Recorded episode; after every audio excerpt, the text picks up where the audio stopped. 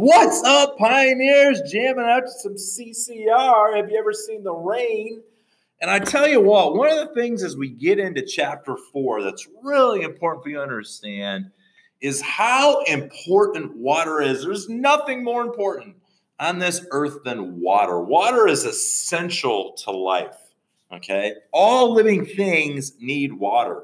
Human beings, if you you're in a hot, humid environment, I mean, you can die within 24 hours of, of becoming too dehydrated. So you need water. And so, one of the things I want you to understand is as we study the Great Lakes, why do we care about them? Because they're extremely important. They're an amazing resource. And we've got to make sure that we protect and preserve it. So, here's some interesting statistics. First off, think about this, guys 70% of the Earth's surface is covered in water. 70%. Most of the Earth, this Earth is water. Now, 98% of that water is not usable. Okay. It's too salty. We can't drink it. We can't use it for farming. Okay. That means that 2% of the water in this world is fresh water.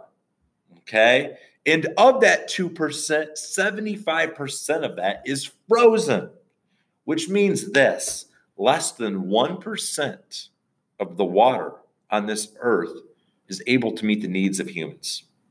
Okay, of that 70% that we talked about, less than 1%, okay, is able to meet the needs of humans. Okay, that's important. And that's why it's very important we continue to protect and preserve the Great Lakes. Not all fresh water, as well, guys, is safe for people to drink.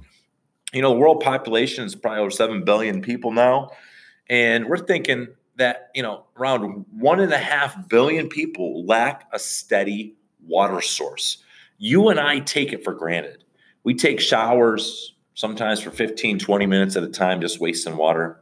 You know think to yourself how how for how you know how how much do we take for granted water? Sometimes we brush our teeth we leave the faucet running right? Sometimes we wash our hands we let it keep running okay?